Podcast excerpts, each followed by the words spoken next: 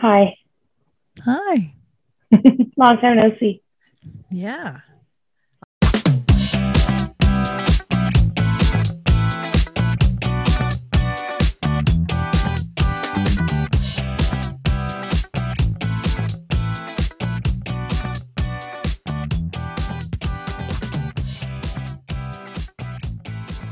Everything's great. Everything is great. Everything is Trust. awesome. Oh my Okay. god. Okay. this episode. welcome. I just want to before we get I'll just welcome everybody into our little uh I like it. Our little cocoon here. Welcome everybody Hello. to this week's episode of Squintcast. My name is Kelly. And I'm Brittany. And this week we're going to talk about season three, episode seven, called The boy in the time capsule. Yes. Yes, yes, yes. Do you want to talk right off the bat about who was directed by? Because it's pretty cool. Okay, yeah, you I didn't even look that up. I was so focused on the composer. Which I didn't get a chance to rewatch after we talked. So Okay. I did not get to listen for the music, but I need to go back after we talk about it. Yes. I want to listen to the music because you were saying it listen, was. just listen to the music in the next episode because it's the same guy. Oh, yeah? Okay. Done. Yeah. So this episode, Yeah. do you know Rob Lowe, the actor Rob Lowe? okay. Brittany. Brittany. Are you aware of the uh, semi-famous actor Rob Lowe? Semi famous? I'm joking. Semi famous. he is hearing impaired in one ear. Did you know that? I recently found that out. No. Okay, now you know. Well, did you know that he has a brother? His brother's name is Chad, Yes, I know Chad Lowe. And Chad Lowe directed this episode. No way. that was the most convoluted way I could go about doing it, but he only directed one episode of Bones, and this was the episode. wow. The That's ep- weird. yeah, it's random. It's a little bit random. I wonder if he's friends with the cast or friends with some of these people. Um, this episode was written by a woman named Janet Lynn. This was the only episode that she wrote in season three. Okay. She did not, she goes on to be an executive story editor for the rest of the show. She, she, uh, between writing and executive story editing, she does 48 episodes of the show. And she starts to write again um later later on in the uh in the series. So the writing I thought was very very well done. Um the directing was very good. It's a Mhm. bit of a doozy. It's a it, Little it's a good episode, but I just found it to be a little bit sad, but it, I'm gonna figure not a out good episode. how I feel about this episode later. I'm not I don't know how I feel right now, but after we talk about it, I'll have a better idea. I'm just looking at Chad Lowe's directorial, like his filmography. Okay. He has dabbled for a little while. Yeah. He did 15 episodes of Pretty Little Liars. That was one of Allie's favorite shows in high school. I was also obsessed. And of course, I know who Rob Lowe is because I knew Rob Lowe before you knew who Rob Lowe was. How do you know that you he know? has been a movie star for so long. Yes. Brittany. I know. Have you seen St. Elmo's Fire? Okay, no. Have you seen Young Blood? Yes. You saw Young Blood? Young Blood I have seen. What is it about? I don't recall, but I know for sure I saw it because I Who's in it? recently Well, I guess Rob Lowe. Who else? I don't know. Who plays his romantic interest? Okay, I literally have no idea, but I'm You don't know what it's it. about?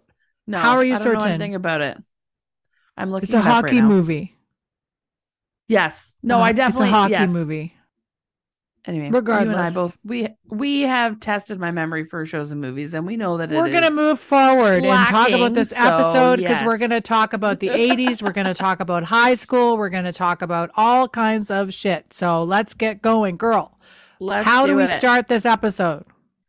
Let me start us off. Please. We are gathering with the class of 1987 of Foothill High School.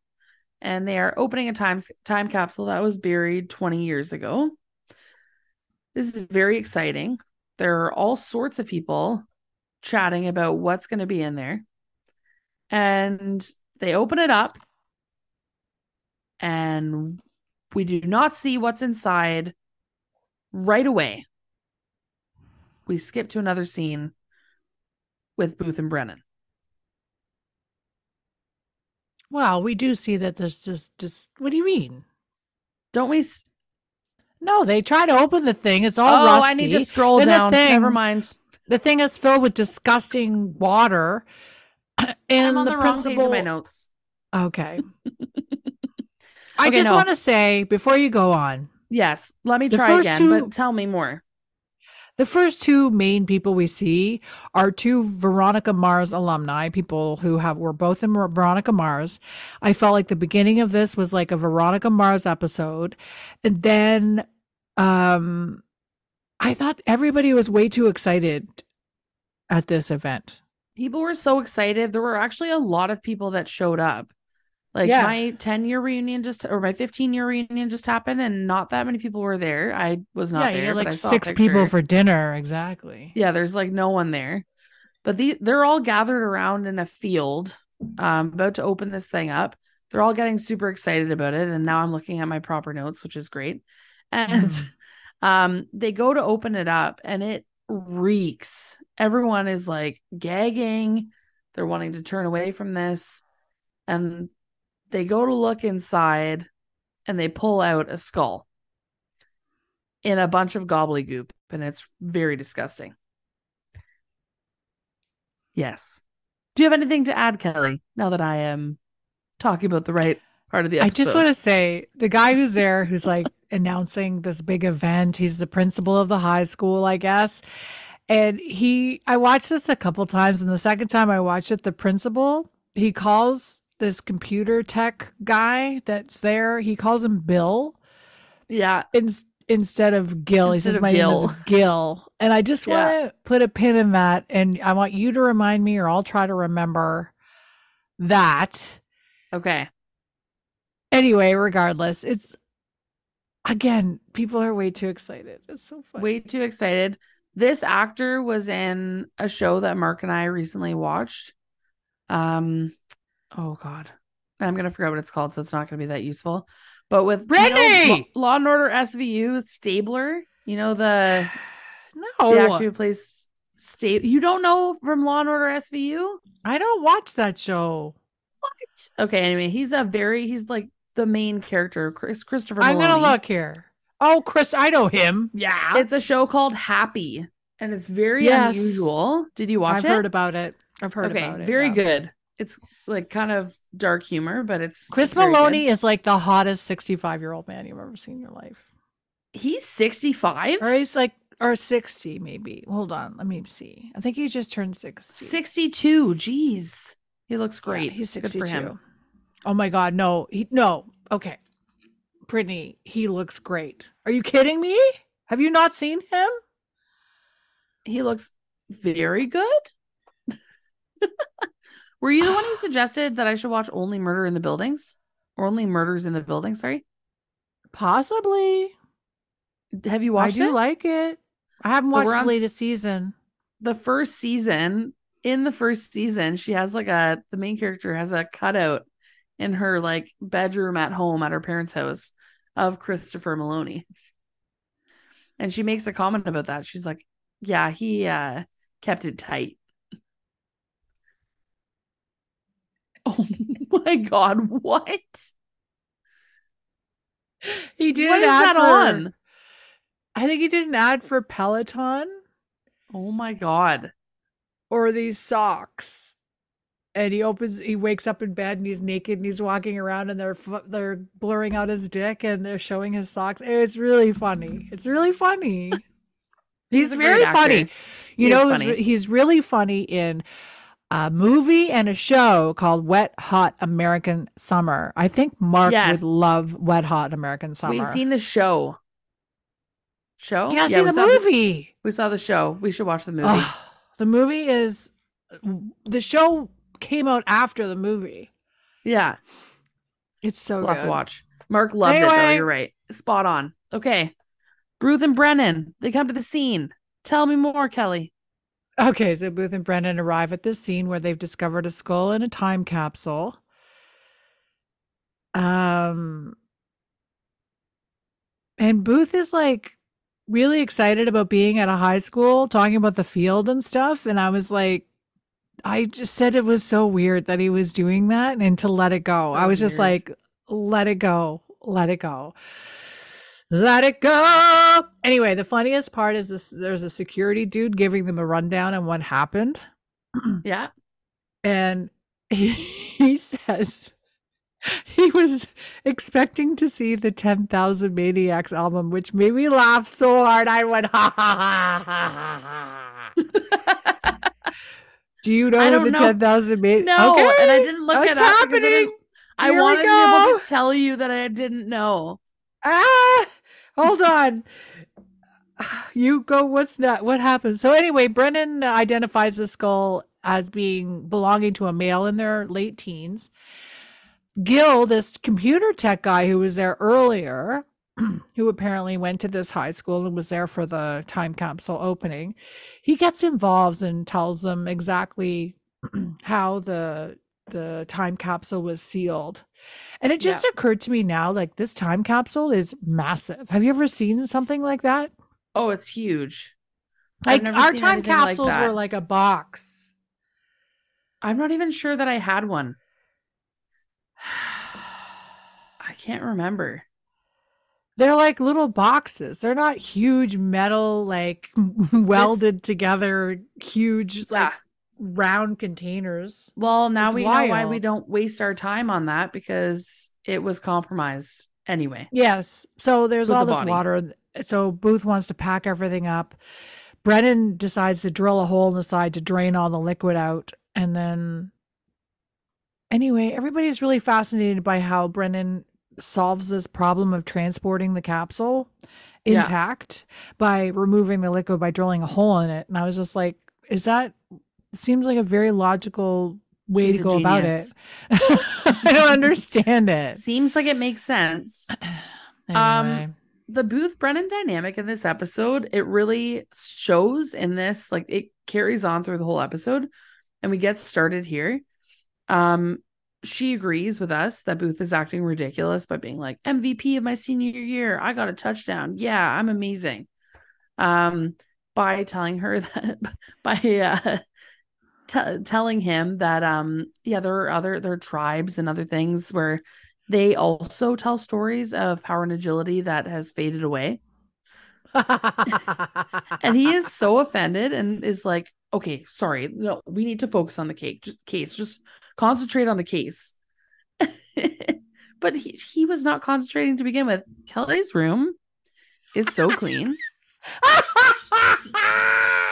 she's showing it off to me right now it's really nice I'm performatively showing showing off like Price is Right style the horrible cluttered hell that is the third floor office. i love it anyway, where are we? great Back Okay, at well, the now we lab. gotta go back to the lab yes Do you wanna tell me more about it? Yeah, there's a VCR tape playing in the background while everybody's getting talking about this crap. Why is this tape playing in the background? And everyone's pulling shit out of, uh pulling stuff out of Oh, the videotape is showing people putting crap into the Yeah. capsule. And and they're Anyway, I- taking my question and trying to figure out what's what went in where did but where did the videotape come from of them putting the stuff into the capsule? Maybe where it is this- from gil? But where is it from? Like it's so strange. Anyway, great there's a bunch of there's a bunch of teens on the tape talking about what they're putting inside. And one guy stands out in the video. He talks about how music will be on a, a microchip one day. He's like kind of a nerdy computer dude as you can imagine. Yeah. Anyway when he says it everybody laughs at him. Ha ha ha. And i was like man you know what? I'm on i didn't believe it either. I didn't believe that it would happen i did not Yeah. believe it like when i was with my ex-boyfriend in halifax he used to get so angry with his client because John, my ex, was a graphic designer, and his client always used to say this stupid shit where he go, "Why don't can't you just t- type into the computer, uh, Mount Rushmore, and pictures of Mount Rushmore will show up?" And my fr- my boyfriend and I used to laugh and laugh and laugh Yeah. about how stupid that was and how it will never happen. What does he think this is? And sure enough, here we are, Mount Rushmore, and pictures of Rushmore, Mount Rushmore show up. So. Oh my god. Well, Like, it's hard it's to imagine crazy. things like that before they actually happen.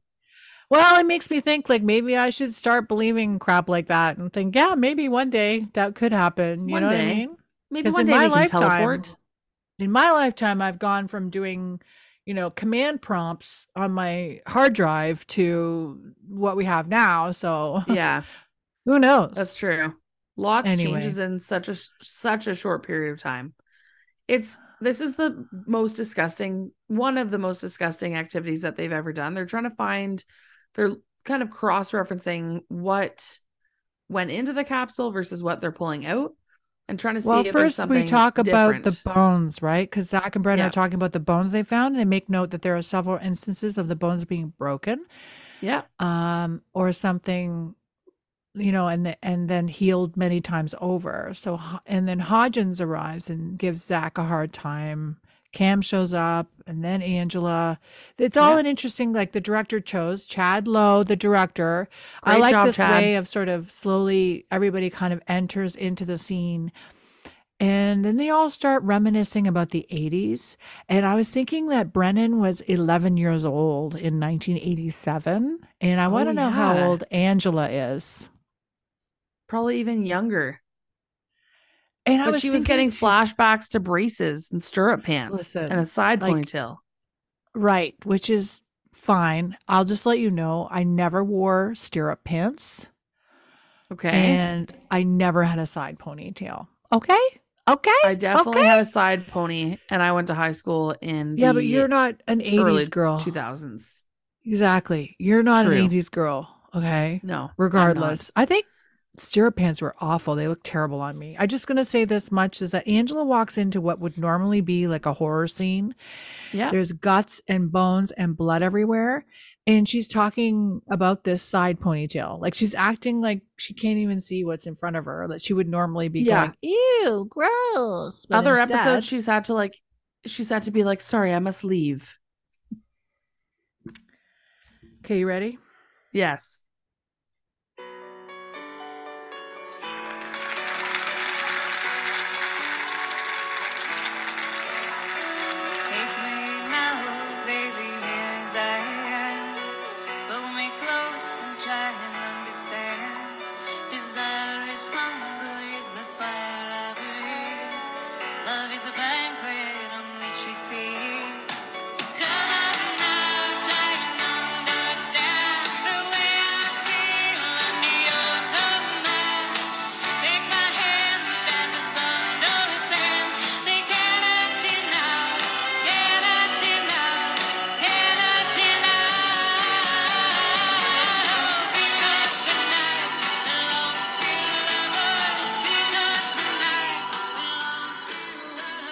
Is that There the song go. that plays? no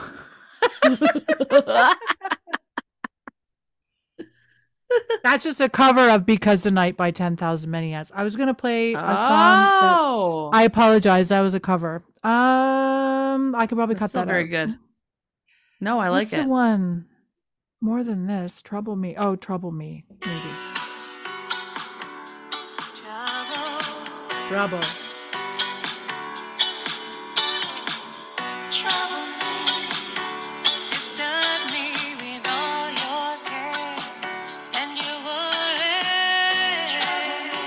This is not what I expected. On the days when you feel spent.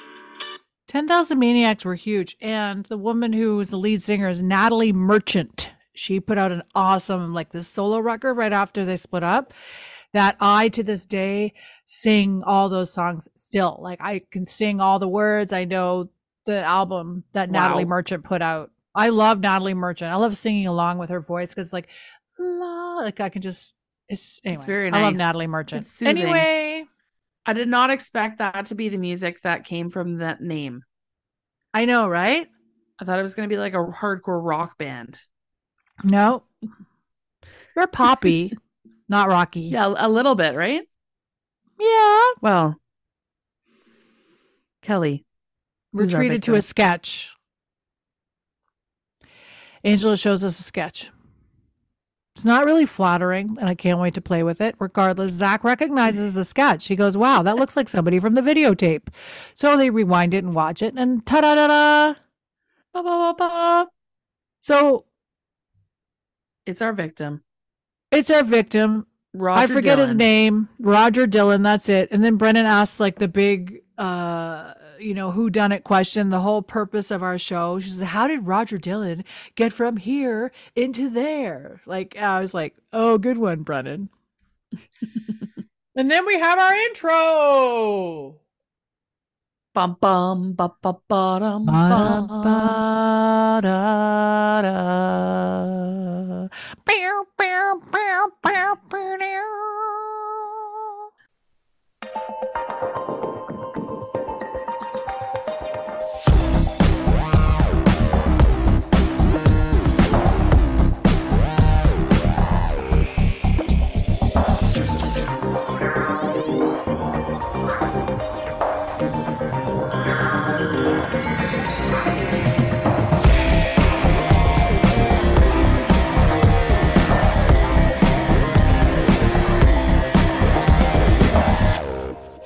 All right. You know what? This episode, man. There. What do you think? What do you think of this episode? I'm I'm don't know about this episode. I still don't know how to feel about it. Oh my god. But uh, just before you start, so we're uh, yes. we come back from our intro and I the scene opens with Hodgins walking around with a bottle of stuff which he calls goop or whatever and we find out that it's Roger Dillon's liquid remains and he's like shaking it a little bit and he it reminds me of the last episode where he said I never liked Kyle Aldridge when he was shaking around that test tube with stuff Yeah. he seems to have these this these these last couple episodes these scenes where he's opening with these walking around with sludge and just being kind of um cheeky Yeah. Cam doesn't like that. do you even want to talk about this episode Yeah, I do. okay Why? i had because i had this moment where i was like let's just like hurry up and i don't care Yeah. about this episode We can. This can be. Let's see if we can set a record for our shortest episode. Because Okay, there's let's go, Cam. There's only 27 scenes.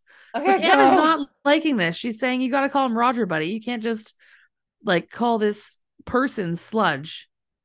So they're gonna do a chemical. He's gonna do a chemical analysis because he came across some unidentified organ organophosphate. Anyway, nerve gas. There's appears to be nerve gas in his in Yeah. his blood.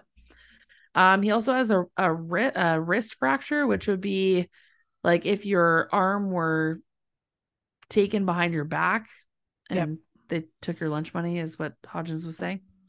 Anyway, so he had some trouble at home, possibly.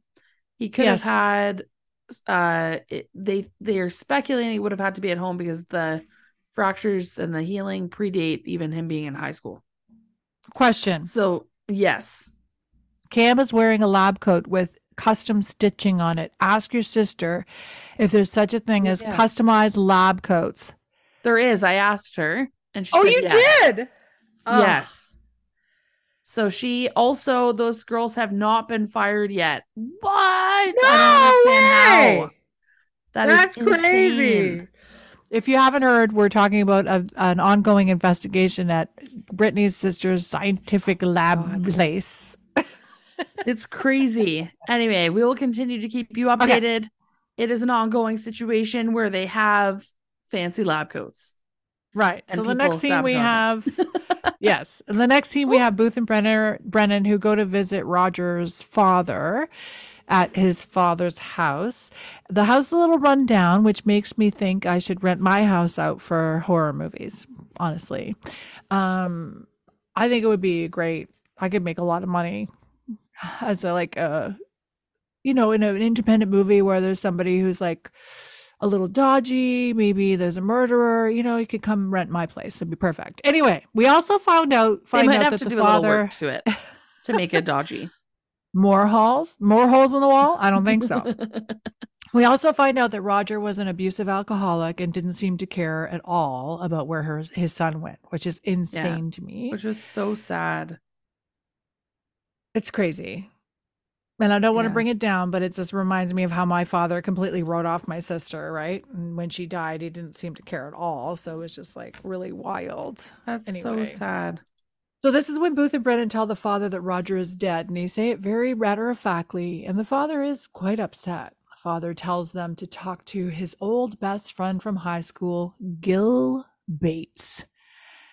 Yes. uh, the guy from earlier, the, the computer tech guy who was at the time capsule opening because they were best friends. So as Booth and Brennan walk away, the father tells them that he's sober now.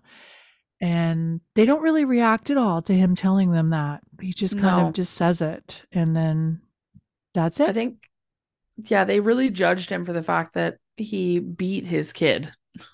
I'm sorry, but I judge him for not knowing where the fuck he was for 20 years. Literally, not even one phone call, one letter, didn't attempt to reach out to him. I don't like that. We end up back at the lab, which is back at the lab where we are going through the time capsule, which I jumped ahead a little bit before. So they're going through the time capsule. They have a little list and they're saying, okay, this is what went into the time capsule. Yep, check. That was on there. Yep, check. That was on there. And they go list by, they go item by item. Then Angela and Hodgins have a weird conversation about being a nerd fantasy and being into Barbie and blah, blah, blah. They're just being creeps. It's fine. We don't need to talk too much about that. And uh Oh, there's St. Elmo's Fire. The videotape for St. Elmo's Fire is in it too. Yes. They also they also find a yearbook as well, which is Mhm. interesting. We will talk about that later. And so they pull out a couple things. Of course, there's a yearbook. Yes, but we're going to talk more about it later because it's important. Anyway, there's two Uh, anomalies, right? yes, there's two anomalies. There's a pocket watch that's in there, which is not on the list, and there's a, there's also a computer disk. So they want Not just any to kind of disc, Brittany. It's a floppy disk. It is a floppy disk. Have you ever seen a real floppy yes, disk? Kelly. I Okay. use many a floppy disk. I'm not that young. I just want to say they asked Angela if she could retrieve data off this floppy disk, which is the ano- anomalous thing they find that's not on the list that was packed in the ca- time capsule.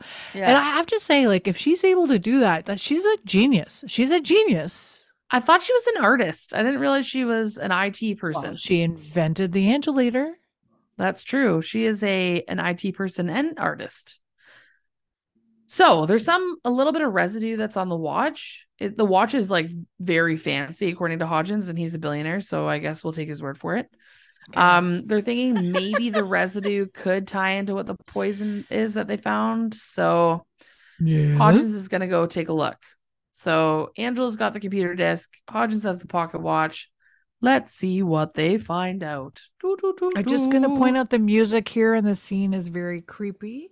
And then we see Booth and Brennan are driving. They're having a discussion. Brennan, Brennan doesn't, they're coming back from the father's house. She doesn't think the father did it. I Mhm. agree with her. Yeah. Booth starts prying to get Brennan to share some sort of fun teenager story.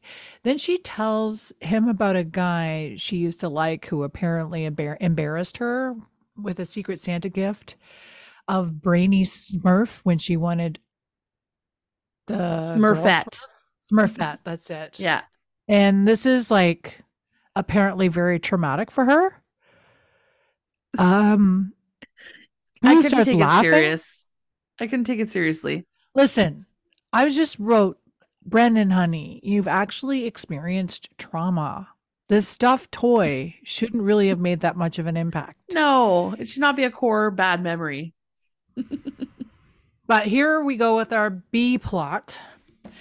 where Brennan accuses Booth of being one of quote unquote those guys. And he claims to know what she's not. He doesn't, he claims he doesn't know what she's talking about when she says he's one of those guys. So He knows what one of those guys is. Give me a break. of course because he, he was one of those guys, so he would know he what one of those guys is. Okay, well, we're back with with Gil Bates, who is not one of those guys. Um, at the F- at the FBI headquarters, yeah. uh, he is absolutely distraught that this is his best friend that was found in the time capsule.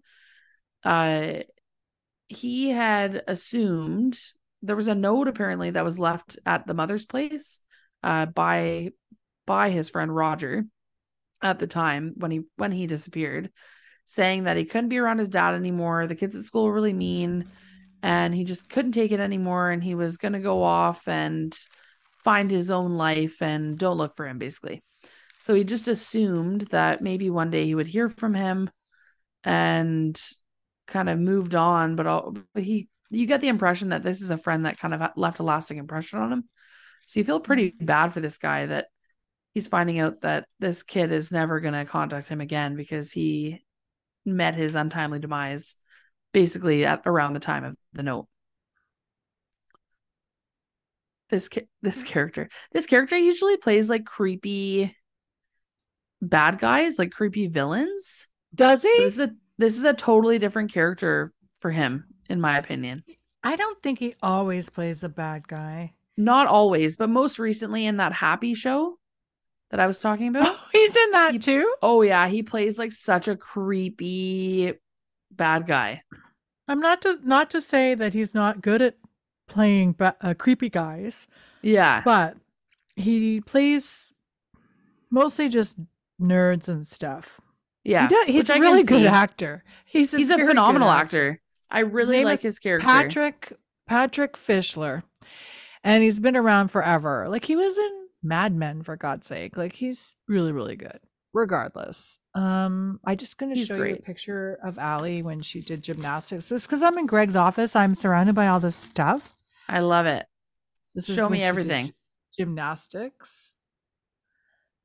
Oh my gosh. Where did she do gymnastics? Just up the street for a while. Premier Gymnastics Club. It's called. Okay. Because I did gymnastics at Birchmount Gymnastic Club and we had very similar leotards. Oh God, they're all the same. It's Although crazy. she and I, I'm sorry, I just tried to loop her into my age group and we are nowhere near the same. So you're not that. You're closer than we. Closer than me and Allie. I guess so, but So where are we? We're back at the lab. we're back at the lab and Hodgins! wild, wild. Tell me more, Kelly. Hodgins! He tells us that the floppy disk and the pocket watch were definitely in Roger's jeans and that there was cocaine in the watch. Hodgins gets all excited because he thinks it's like Miami Vice. Do you know what Miami Vice is? Yes, Brittany. I know what Miami. you know, I'm Vice just gonna keep doing that. I'm just going to keep asking if you know 80s things. It's so I mean, like ninety percent, maybe not, but this one I do know. So so this i'm just gonna say this next tangent we go on it was so unnecessary regardless cam looks up on the computer for anyone from the school who may have had an arrest record and lo and behold a black man pops up on the screen and he was apparently arrested for dealing drugs I don't like where this is going at all, and I don't like where it went. I don't like the any of it. Like it's just like awful. it's So awful. next we have Booth interviewing this guy in his office. They're sitting directly in front of each other, not like there's no desk between them. They're like sitting next to each other in his office. It's an interesting interview. It is his He office, though. You pointed out a few episodes ago that where they interview them makes a huge difference for how, their level of perceived guilt. I I believe so. I, I think think, so. that that's I've noticed. always like the way they interview people. Remember back in the the man that lived underground and um, Yes. there was a And they And he was- interrogated him in the they interrogation interrogated room. him, but there was that bright light that was shining on Yes. him, and then he had the orange jumpsuit, was just like so tragic. I hated every minute of it. Yeah. Um. So next, Booth has this African American man in his office interviewing him about this scenario, He was apparently a science teacher at the high school where Roger went. This guy is so mad about this situation, and I would be too. So it turns out that he Oh, was yeah. arrested for having a couple joints in his pocket and a few ounces at his house.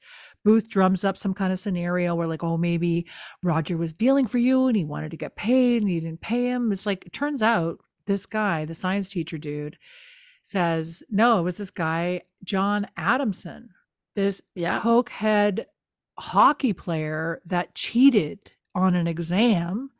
And because I caught him, he called the cops on me and I got arrested so he could retake the test and ta da da. Like it's so It's crazy. And I wanted to, f- I know we've talked about this before. Like, when was marijuana legalized in Washington? It was much later. I think 2007 or 2009 we found out. It was a while ago. I'm going to look it up again. Yes, you look it up. Anyway, the fact that Booth was threatening this guy with jail from, you know, saying that he murdered Roger, and the guy saying, Why would I even tell you anything if I did it? Like, why would I tell you the truth? Like, this is crazy. I'm married, I have a business, I have kids. Like, I'm not doing this. This is crazy. Like, Yeah. he was just so over it. And I was too. I was so upset about it. And you know what? This never comes back. This never comes back. This character never No. comes back.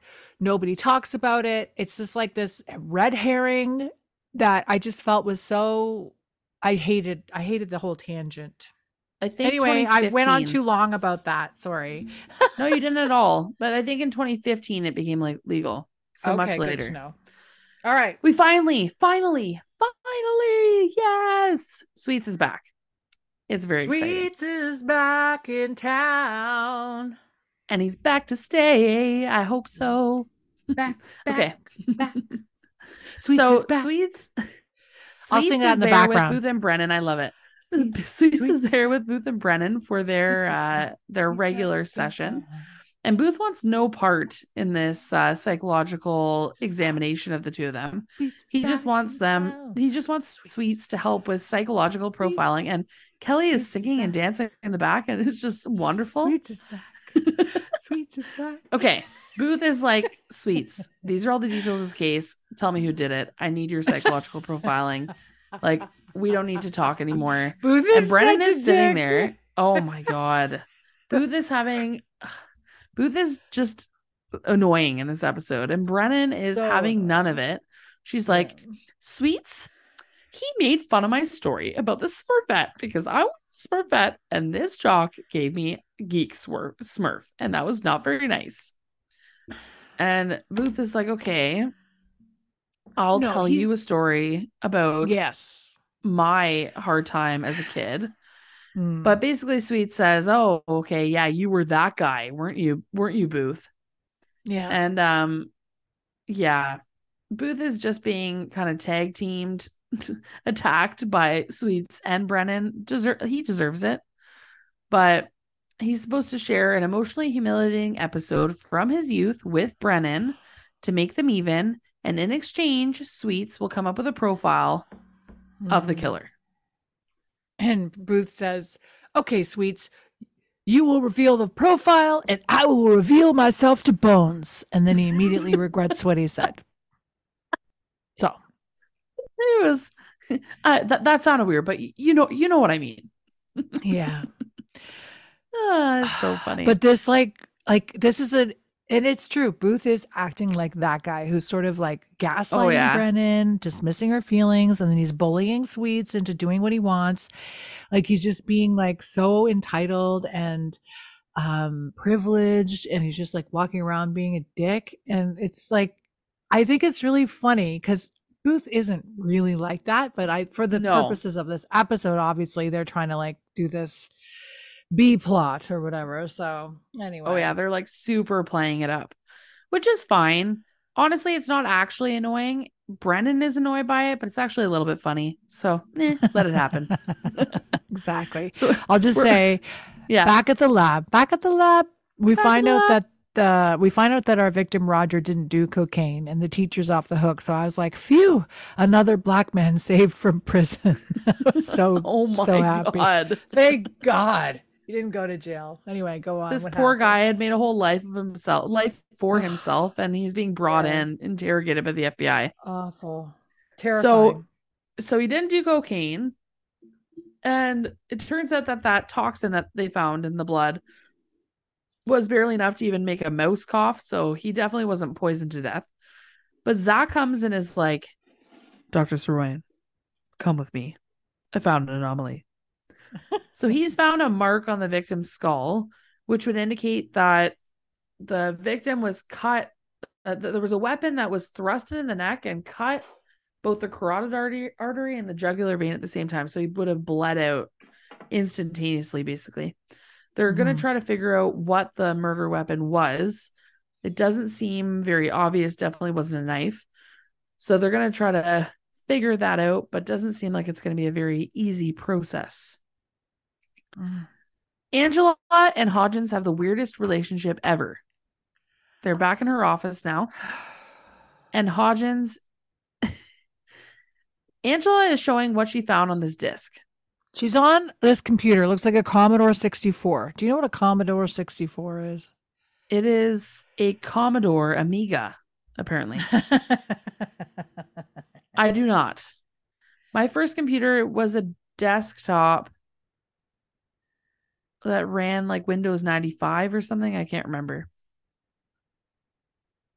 But so she puts the floppy disk into the drive, and Hodgins is, oh, wow. No, I do know what that is.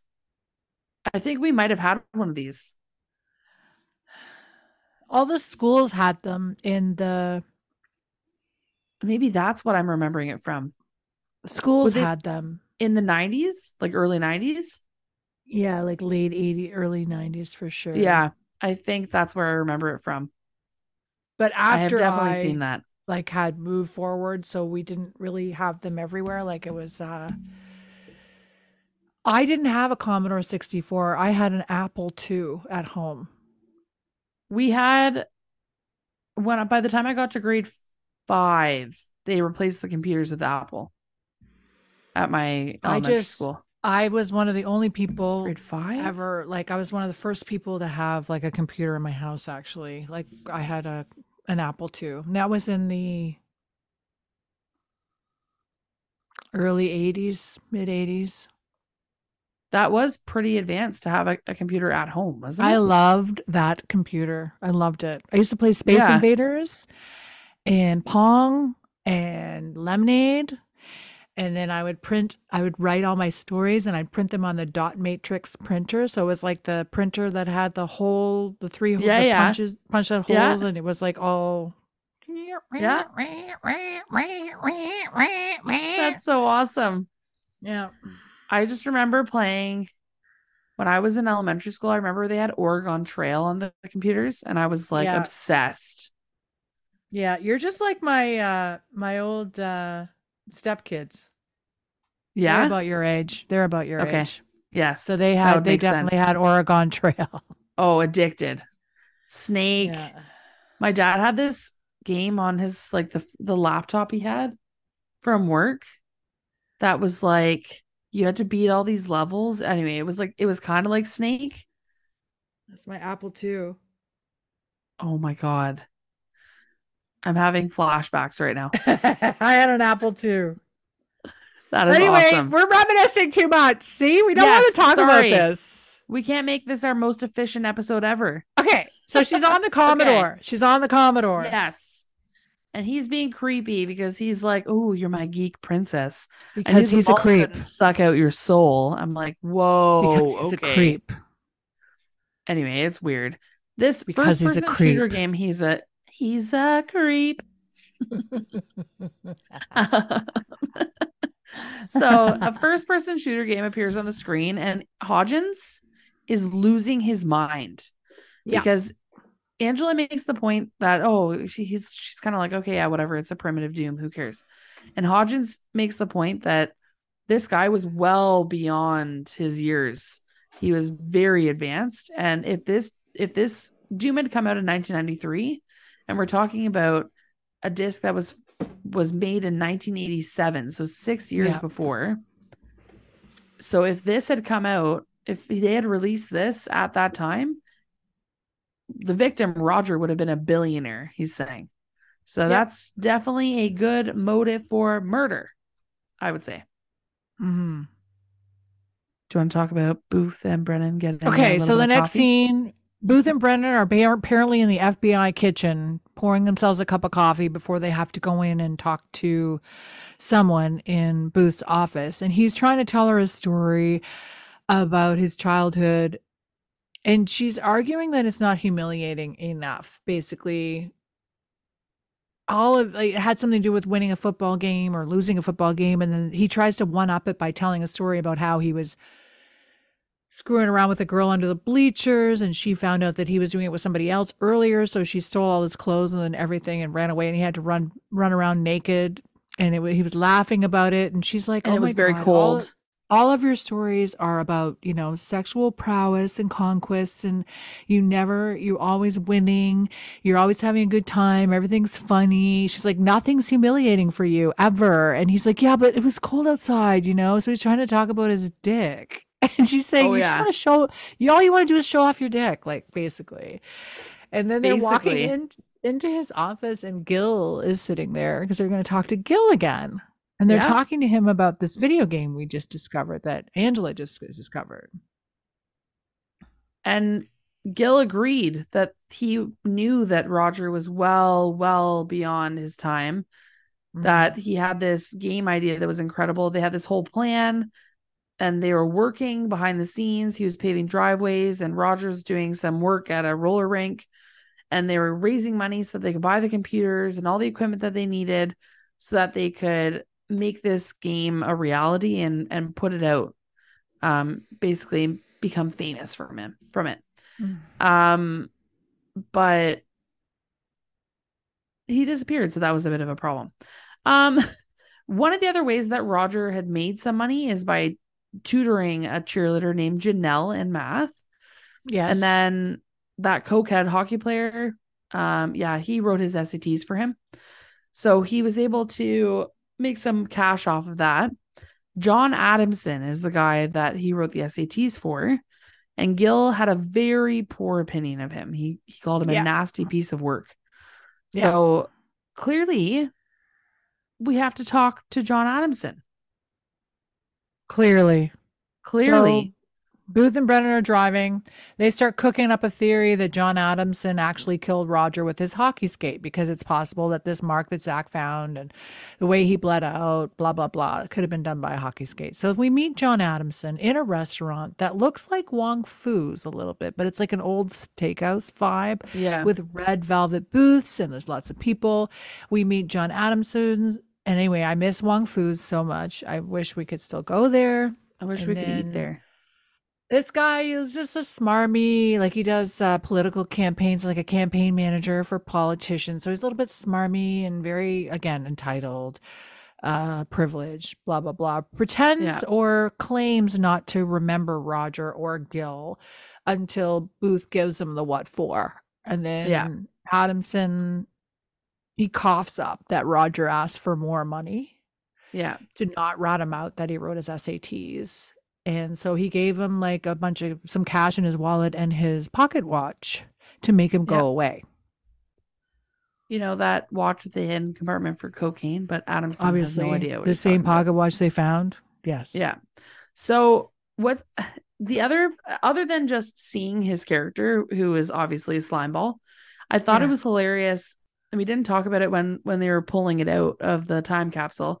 But this Mm. guy had signed his hockey skate and put it in the time capsule like it would be worth a lot of money when they Mm. opened it. Doesn't look like he went very far with hockey. Can I ask you before we move forward, and we will move forward, I promise. We're going to skate through this because neither of us are. I'm not into this episode as much as I definitely was the last one, but regardless. Were you this delusional in high school Definitely not. that you would sign something going, I'm going to be famous one day? Definitely not. Were you? I I was already like basically a drunk. I didn't live at home. I was living with my boyfriend. You know, I moved in with him when I was 16 and Allie was giving me such a hard time about that because he was like 24 and I was 16. He's like, she's like, Oh, oh like, my God." Kelly, that is so bad. And I was like, I know, but whatever, it happened. anyway, blah blah blah. I my life was I'm with very Allie. different. My life was very different. I was like, you know, I yeah, Budgeting. no. It's like trying to like scrape up enough money to buy cigarettes, you know.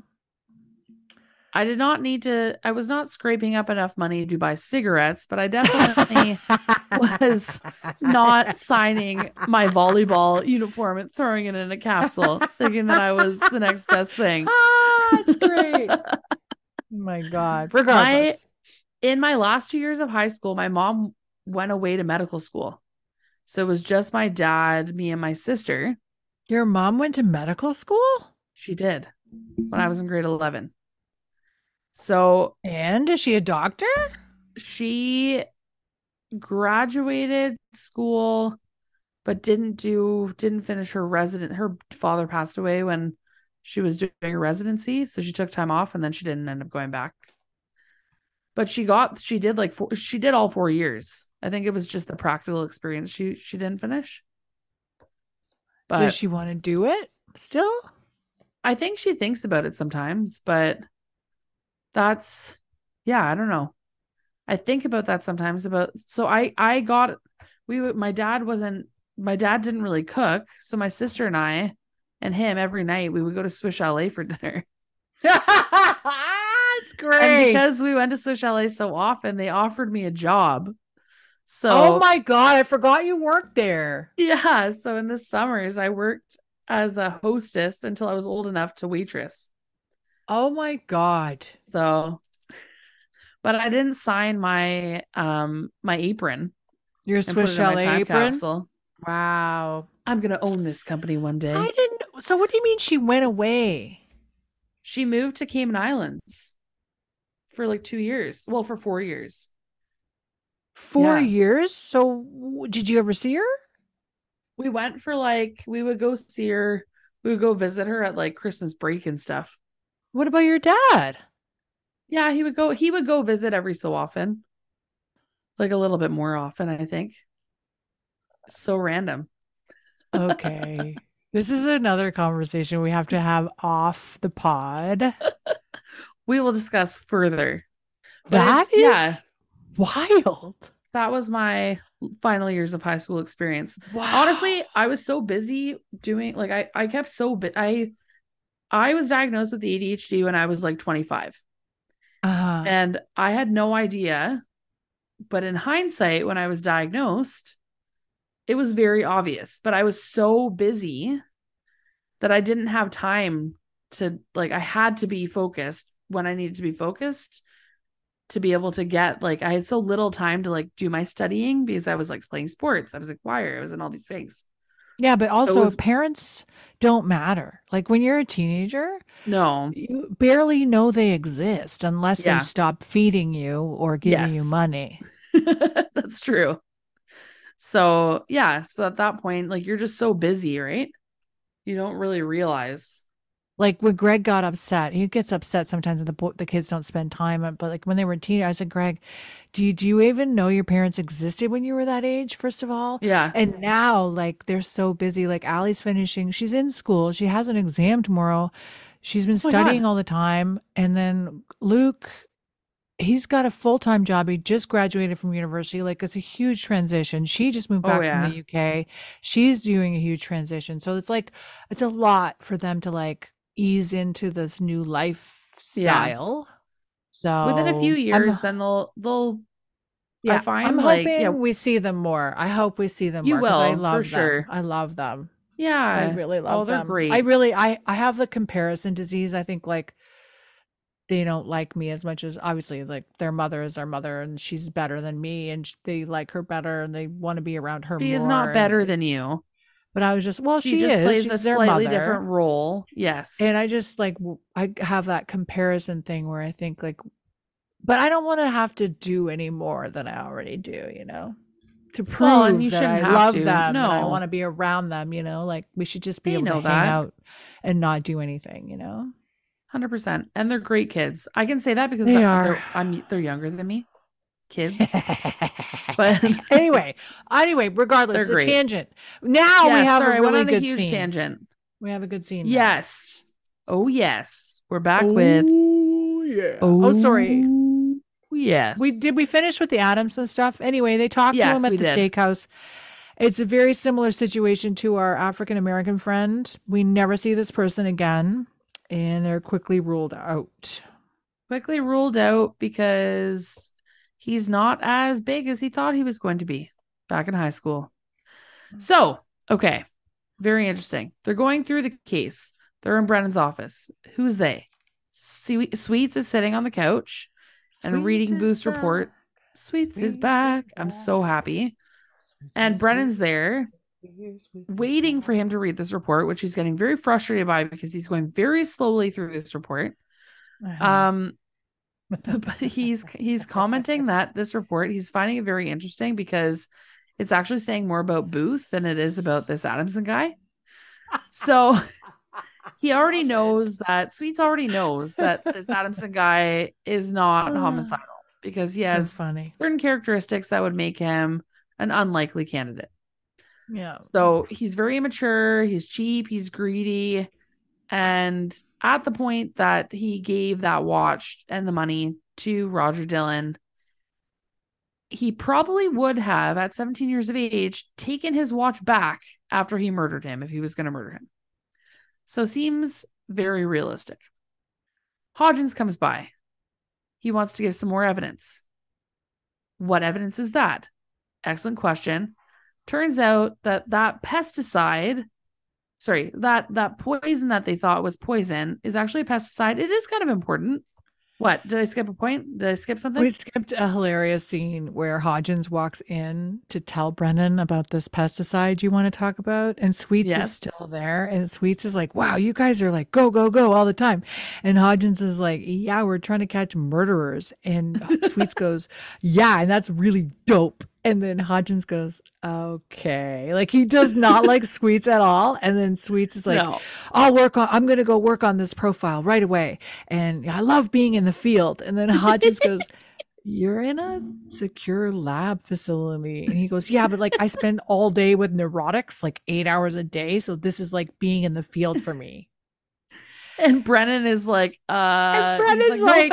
I was literally just in his office. Like, and she go, he goes, uh, not, no offense, Dr. Brennan. Anyway, Sweets is so psyched to be helping with the case. And I, I know that this is a role that he takes on. I know that, but Yeah. I'm just excited about it. I think it's going to be fun to have Yes. this new energy sort of injected into the scenes, you know? it's sort of like this third party that they're able to bounce ideas off of with a different perspective which is really cool yeah. okay hodgins. Yeah.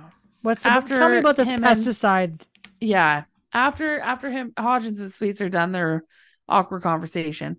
Turns out that that poison that they thought was poison was actually a pesticide and it just so happened that they actually had sprayed that specific pesti- pesticide at a very specific time right before the murder happened. This is all very helpful because they know exactly where it was sprayed. Mm-hmm. and there was a development under construction at the time that was mostly swamp. Now there's houses there. And Mhm. on the border of that lived the cheerleader. Sorry, I'm going to cough for a second. Yeah, so it was a cheerleader, Janelle, who he used to tutor to make extra cash so he and Gil could buy computers. Ba, ba, ba, ba. So-. That is all very helpful. And I think maybe we have to go and talk to Janelle. Perhaps, perhaps, Also- perhaps. Also, Hodgins suggests because they're all saying, "Oh yeah, that he he was gonna go to her place because he's tutoring her." He's like, "Ah, yeah, or she could be a pe- or he could be he could have been a peeper." And Mm. Brennan's like, "Dr. Hodgins, please tell me that boys change after high school." I just, I just want to know, like, what is this crazy town that they're this crazy foothills Yeah. place. Like, why is everyone still living there and married to each other somehow? Like, it's very strange to me. It's a, it's definitely a small American town. Although- That's- I ha- I shouldn't say that because back where I'm from, there's lots of people who still live there. Lots of people married to each other. Like it's it's very yeah, a small town. Exactly. yeah. Well, I guess yeah, in these big cities like Toronto, like I don't even know what ha- what most of the people are up to from my high school. That's not as exciting. Okay. So, Angela's looking through this yearbook. Remember, I said we should remember that they found a yearbook? Yes. Now we Remembering? We're remember coming this back. part. We're coming back to the yearbook. Yes. So Angela's looking through the yearbook and Hodgins walks in and comments on how these are horrible hairstyles. But what Angela points out is that it's very interesting. This is a gag yearbook. It's not a real yearbook. It's instead of best smile, most likely to succeed, it's uh it says most likely to get head stuck up own ass and best rack and most likely to die of a VD. so the people who who put this That's together, they terrible. s- it's awful. Um, the people who put it together actually signed off on it, and the duo was called Gruff and Grim. So now we got to figure Mhm. out who is Gruff and Grim because perhaps they put this fake yearbook and a body into the time capsule. Lots of short, quick scenes I find in this episode, which is kind of cool. I was just looking at the Mean Girls. Remember that movie Mean Girls? oh yeah, That would be right up your alley, I'm sure. Um, I just watched it had, with my niece not that long ago. They had the same. How old's your niece? She is 13. I watched it with Okay. which almost 13. She's turning 13 on Friday. Okay. 13 and 10. because they were trying to figure out over the weekend at what age do you show a girl Mean Girls 10, without them hopefully. without them thinking that it's okay to be that way. You know what I mean? Like True. yeah. way because uh they have a similar thing in that uh, movie. That's like a mean yearbook. have a burn book. The burn book. That's it. Yeah. So next we Very have Booth and Brennan going to interview the head cheerleader, Janelle, and Booth is relaying a tale, another tale to Brennan about, you know, some humiliation that's not really a humiliation. And Brennan's mad at him again. They're arguing at the door of this house that they're knocking on, and the door They're opens. They're still arguing with each other, and she's standing there like, uh, hi. Hi, professionals. Want to come in? So they talk their way into her house. They want to talk Yeah. to her. Asked her if her name was Janelle Brown. She's married to the principal who we saw at the beginning of the episode, who was, oh, you know, at the the master of ceremonies at the time capsule opening. Can we say Yeah. master of ceremonies anymore? Is that a word we can say? I think so. MC. Okay, just checking. I So she tells them that Roger was her tutor and he had a crush on her. Then they're interrupted by her son. Her son's name is I forget now. Alex. Alex, okay. Brennan starts staring at this kid like she's really staring at this kid. And Janelle says, you know, hi to this kid and then says goodbye to her kid. So she walks her, Janelle walks her kid Alex to the door. Brennan snoops around this living room they're in and she actually steals a framed family photo and she stuffs it into her jacket. Like, it's absolutely wild to me. Are you surprised though? The second I saw this kid, I was like, mm, Like, yeah. this is a problem, a little bit of an issue with this episode, right? Like it's like all these little like we meet that African American science teacher, it was useless. We meet John Adamson, it's useless. And now we meet Alex and we're like, oh, what's going on? Anyway, Chad Lowe, he's got a heavy hand, okay? I'm just gonna say that as a director, regardless. Janelle comes back from saying goodbye to her son, tells him that Roger came by the night that he was killed, but she never saw him again. Then she gets up. Yeah. Brennan gets up and wants to leave right away. And Booth isn't done asking questions, but he follows her. He's like, okay, I guess we're leaving. Anyway, I just thought it was funny. That whole thing where she's like, okay, thanks for your time. And she starts walking away. And, and Booth's like in the middle of trying to ask this woman a Yeah. question. He goes, oh, okay, I guess we're going. Like, it's so, I thought it was, that was funny. It was funny. I agree. They got back on the same page, even though uh, they were fighting right at the beginning about his latest sexual conquest that he was trying to turn into an embarrassing story.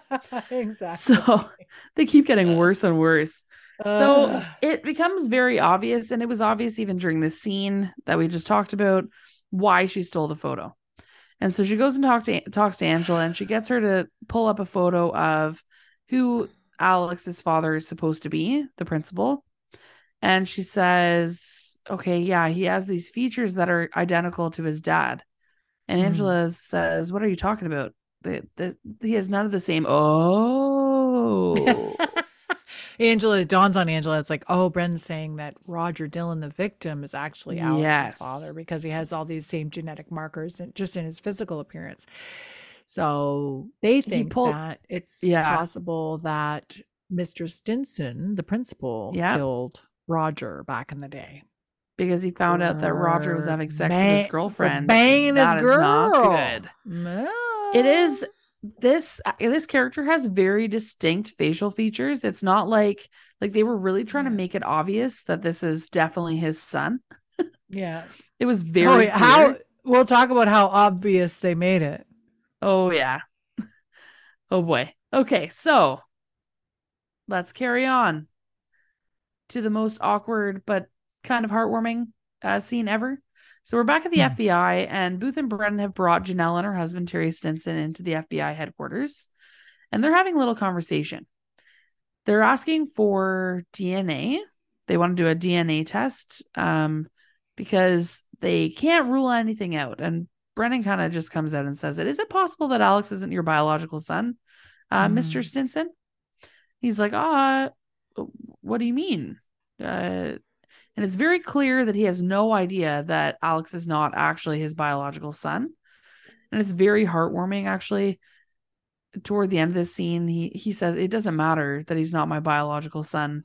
He's my son. We're we're a family, and that nothing which will is great So but there's no sweet. way it's great but there's no way no man in the middle of a heated argument with their wife has said he's you know Oh yeah.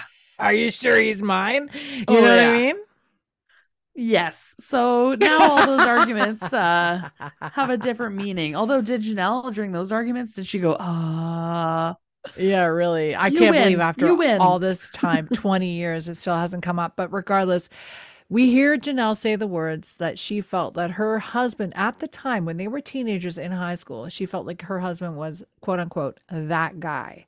yes. And then after all this stuff happens between her and Roger and her like her husband or boyfriend at the time, she realized that oh he's she tells him that he's she's pregnant. She realizes that he's not that guy, like he's actually a good guy. yeah. So she married him because she knew that he was a good guy. Yeah. Um It actually was kind of sweet. But I feel I just so can't believe that he had no idea. I can't believe. Yeah. But this poses a problem because Mm, he had no idea that he wasn't the father. So how could he have killed Exactly. Right? So now we're back to the drawing board, and Booth and Brennan are talking with Sweets. And Sweets has a theory. Sweets That- is back. S- Sweets, Sweets has a theory. Ba- I'm ba- gonna ba- sing it. Sweets is back. Tell us what Okay. happens with Sweets. So Sweets is going is talking about who the murderer could be, and he's saying that based on his analysis of everything, this would be someone who would have wanted the time capsule to be open and would have been waiting for the time capsule to be open so that he Uh-huh. could be punished for his crimes. That it's someone who didn't really make it very far in their career. They kind of got stuck. As he's talking, it becomes very obvious to me who the killer is, but I will not spoil I will not spoil it. Brennan, during this whole thing, Sweets insults Booth, saying, "Aren't aren't you listening to me? Why why aren't you listening to me?" kind of thing. And Brennan is like, "Excuse me, Agent Booth is an excellent listener." Mm. So um, I just thought it was interesting that after she's been shitting on him this entire episode, she's like, "No sweets, don't make fun of my man." So anyway, he really wants to be able to tell his girlfriend that he caught a murderer, so he's really hoping that his profile is right. Yes, sorry, Kelly. Yeah. Well, yeah. He two things here. So he talks about, uh, you know, the psychological profile of this killer. And then um, Brennan, it was like dismissing the whole uh, psychological profiling. And then Sweets, you know, stands up to her and says, actually, you know, it's, you know, I'm an expert in my field and this is a highly educated, logical conclude. Like he's like basically explained to her in science words why what he's saying makes sense. Yeah. And then Booth basically compares Sweets to a teenager because he's so young and maybe his brain isn't fully formed yet. Yeah. And he then Sweets is excited about the prospect of finding the murderer because I basically he's going to get a blowjob from his girlfriend if Yes. he does. Exactly. Question: Do we ever meet Sweets' girlfriend? Yes, we do. Okay, that's all I need to know. No further Soon. information required. Soon. Oh, Oh, yes. fun. We will meet her soon. I just want to say that. Okay, sorry. The next No, scene, no. we're back at the lab. Back at the lab. So it becomes very obvious. Hodgins saves the day and is talking about the the type of substance that he found on on the where Roger would have been murdered, basically, where he would have been hit. Mhm. And Yes. Cam makes a point. Oh, actually, now that you're saying that, Gil Bates worked paving driveways, and that could have been an asphalt shovel. Yeah, so they find a, a petroleum byproduct that basically would have broken down, but would have originally been asphalt. We remember that Gil said that he was a, he worked paving driveways with asphalt. So Yeah. they put two and two together. They figure that uh, Gil killed Roger by, you know, severing his neck with his asphalt shovel, which is Yep. a blunt, blunt-ish object. So this is, as we said earlier, so obvious who it was. Yeah. Also, the fact that Stinson, the principal guy who's married to the cheerleader now, called Gil Bill is so funny to me because they went to school together. I just think it's like this to me is at the beginning of the episode when he calls him Bill, it made me laugh so hard the first time. And then realizing throughout the episode, like that they actually knew each other and they went to school together and stuff. I just think it's, Yeah. It was so funny. It was so funny to me. Regardless, where are At we least now? it rhymed. in- yeah. now we're in the interrogation room. oh. And this scene honestly broke my heart because Yeah. Gil obviously has he has he's been beating himself up for the last 20 years about killing his friend. So they got in a fight because he was saying that his dream had changed and uh, by he I mean Roger. Roger had come to him that night and had said, "You know what? I I love I love Janelle. I I I need money. I'm gonna I'm I'm gonna I'm in love with her. I, I can't follow through with our idea." And this really, really upset uh Gil because Gil had put everything that everything into into this project. And so he they got in a fight and Roger hit him and then he grabbed his asphalt shovel and he smacked him or like Mhm. jabbed him with it, not meaning to kill him. And the way that he jabbed him, he he died instantaneously, basically. He Yeah. was not aware. He just he had been told by Roger that he was in love with Janelle, not that Janelle was pregnant. So now he realizes that he, that he had fathered this son. There were all these things that he didn't know at the time that Yeah. really add to the regret. You can tell.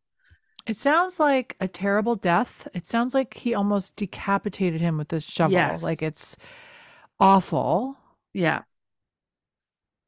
And it turns out I can't that believe Roger- that Gil wouldn't be covered in blood he would have been. I think while he's stuffing it sounds like he held him. into this capsule.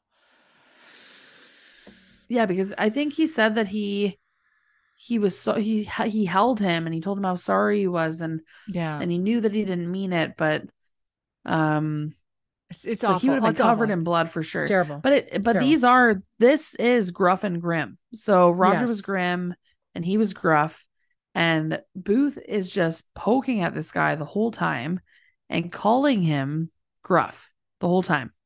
And he's asking him to stop and he's asking him to stop, but he doesn't stop. And anyway, so unfortunately, Jill Gil is going to go to jail for a very long time, but Mm. he still ends this scene by saying that he hopes he gets the chance to tell him, the son, Alex, about his father. yeah, Which I don't think Alex is going to want to hear that from him. don't him. think that's gonna happen, that's Gil. You're delusional. so we get to our last scene. Yes. So next we have Booth and Brennan at the Royal Diner. Booth is trying to tell another story about his childhood. Booth basically was accused of being a Philistine or a Philistine, whatever, however you say Yeah. it. And Booth, his res- Booth's response to that when he was a teenager was like, "I'm not a Philistine. I'm Catholic." Anyway, I thought that was really funny, and everybody thought it was really funny how stupid Booth was when he was a teenager. Regardless, Booth's friends basically bullied a kid, and Booth is humiliated that he didn't stop them. That's where he's at with it. Um, Yeah. Booth. Brennan wasn't totally satisfied with this humiliating story. Um, and then Booth had a little toy in his hand, and it was Brainy Smurf. And Booth, Brennan was mad because she wanted the Smurfette. And he's like, Yeah, but you're better than Smurfette. You are Brainy Smurf. You're better than Smurfette. You're smart. He says all these really complimentary things Yeah. um, to Brennan about how awesome she is. Anyway, this doesn't matter. This dialogue doesn't fucking matter because It the whole cute time though. they're sitting there staring at each other into each other's eyes, really close to each other, while he's talking about how awesome she is. And I just, it's getting out of control. This whole They look like they're about to talking. Yes. It's the close talking eyes, like looking at each other deeply across the table. There's no food. They're not eating. They're not having coffee. They're just sitting there. He's giving her a toy. And I was just like, what is going on here? Like, seriously, guys, like, would you just like make a decision already? Kiss, kiss, kiss. no, that kind of moment would be where they would hold hands, where he would like touch her hand or something like Yes. that's like more And then an kiss. intimate- And then fuck, fuck, fuck. I just see it. Could you imagine? That's the next step. if you just went around, have sex, have sex, have sex. Get a be so funny. room. Just get a room. Get a room. anyway. Oh so that's the my end of our episode. It was a bit scattered. I apologize to everyone listening, but boy, oh boy, what'd you think of it? Let's make it snappy. Honestly, I feel like us it feels like it was scattered because that's how the episode was. There were so many like twists and turns of being like, Ugh, hey, yeah, maybe it's this guy. Wait, no. Maybe it's this guy. No. Mm, no. No. Maybe it's this guy. No. Mm, no. So I knew right away who it was. Oh yeah, immediately as soon as he opened the capsule. No, like when he was there and he was called Gil, and I was just like, okay. And then somebody, his father said, "Oh, it was Gil's his best friend." I was like, "Oh, Gil did it for sure." Honestly, when they when he opened it up, just because I have seen him in a, in recent epi- uh, recent shows where he's been been the bad guy, I was like, this guy did it. It's him for sure. It's him. It was good. Aw. Honestly, I I don't mind this episode. I thought it was pretty good. It's it is a bit of a doozy in terms of like it jumps around a bit. Um yeah, the characters are good. The story is pretty good. It, I just found it to be kind of depressing. Like it's a little sad. it was depressing. It's very sad. The whole situation is terrible. Not enough Cam. I don't know. Yeah. Just and Booth being a total dick the whole time. I do like Zach either. Uh, yeah, there's a little bit of like, yes, we know Zach was bullied, but then um, I like Sweets getting involved. I like that sort of aspect of it too. Yeah. So you like Okay. the episode, or how did you feel about it generally? I'm still on the fence. I don't know how I feel about it. I just Yeah. there's something about it that's off to me in terms of its relationship to the other episodes. And what is this episode seven? Okay, I wonder if so they we're filmed them in a different order. This is a thing. I'm wondering because it feels a little bit disjointed after last episode. You know, anyway, I just feel like it's a bit disjointed because last episode was like a creepy kind of Yeah. Hitchcockian vibe, and this one was just dee dee dee dee dee. It was just kind of like like I said, a lot of red herrings that were ridiculous and Yeah. unnecessary. But most, but the most important question I have for you right now is, who is your king of the lab, and who is Obviously your lab rat? Okay, we agree. We agree. Yes. You agree? Sweets is King the of the lab? is the king of lab. Hundred King of the lab. Sweets. Hundred percent. Oh, lab rat. I always forget about this, so I never think about it. Okay. I I just think sweets. your lab I rat? have I'll a go next. feeling. I have a feeling that Brittany's going to say sweets is her her king of the lab every episode now. Every episode he's in. I Every love his character. I just love his character. I think he's so I think he's funny. He's helpful. We'll Look at my junk. I love see it. Junk. I Check love it. Junk. Oh yeah. mm, yeah. I'm trying to think. junk. trying to think who my lab rat is. My lab rat. If you're re- if you're ready. I'm ready. ready for it. Okay. I am ready. Roger Dillon's father, Oh, yeah. lab rat. Okay. I well, I do agree with you. My lab rat is definitely that the send the politician. What was his name again? John Adamson. Yes, John Adamson. That guy. It could be Booth. You know, we could put Booth and throw Booth under the bus for this one. Nah, he's okay. He always redeems himself, eh? Yeah, right at the end. I was like, okay, he's not bad. And even though Roger's father is like sober and everything, I still it's unforgivable to me. Unforgivable. Well, he, he beat his kid, which is just awful, and he doesn't even And the care fact that, he that- me- went away.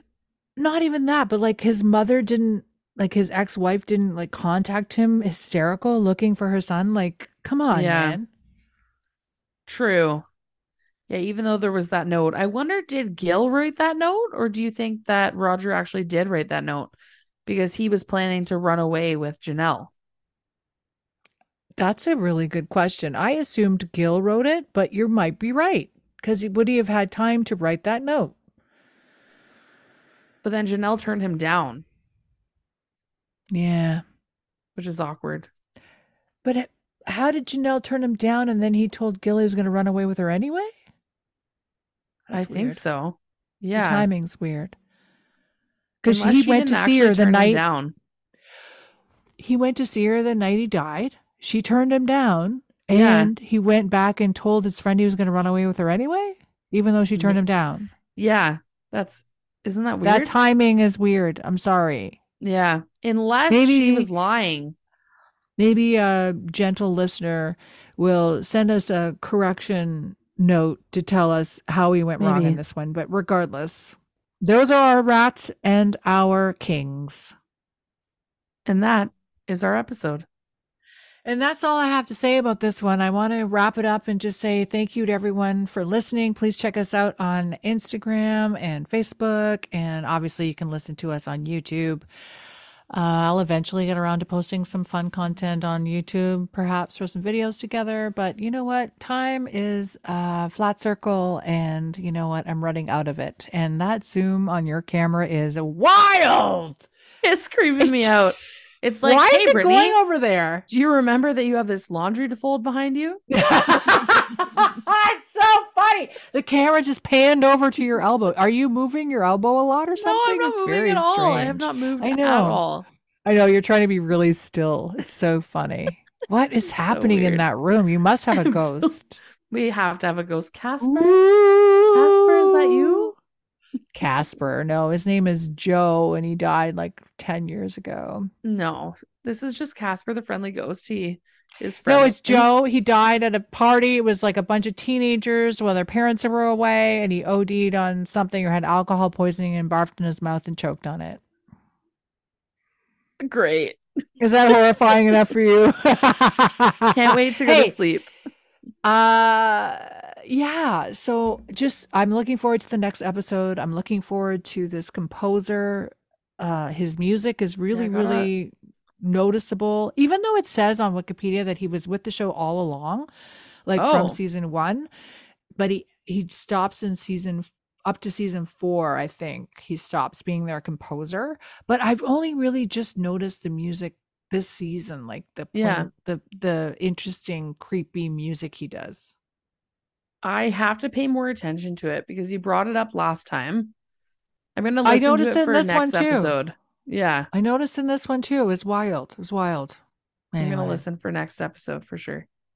On that note, thanks again for listening to this episode of Squintcast. Squintcast. Did it work better? I went earlier than I thought. you're, Okay. you're just on the nose. Perfect. See you next time. Bye. Bye. Thank you for listening to Squintcast with me, Kelly Booth, and my and your new friend, Brittany Elsner. The Bones theme is performed by The Crystal Method. They can be found on Instagram and YouTube at The Crystal Method and at thecrystalmethod.com. Intro and outro music is by Twisterium at Pixabay. Cover art was done by Irena Dolenc Stajan. You can find us on Instagram and TikTok at Squintcast. Email us at squintcastpodcast at gmail.com. You can find me at fab underscore empire underscore on Instagram and TikTok. Brittany is at Brittany81523 on Instagram. See you next time.